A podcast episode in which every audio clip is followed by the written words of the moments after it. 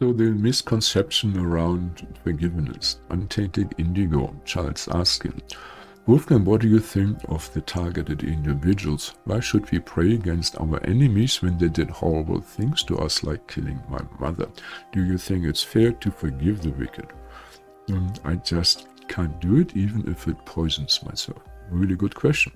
So there's a lot of misunderstanding around forgiveness, you know, and forgiveness is basically renouncing personal vengeance you know, by giving the case over to spiritual justice, you know, the laws of karma.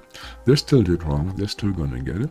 But if you do not forgive, you know, you will have to encounter them incarnation after incarnation, you know, till you forgive. And I've seen it in so many times that the rapist or murderer from a past life becomes the father in this lifetime, you know, and then we wonder why there is tension in the relationship.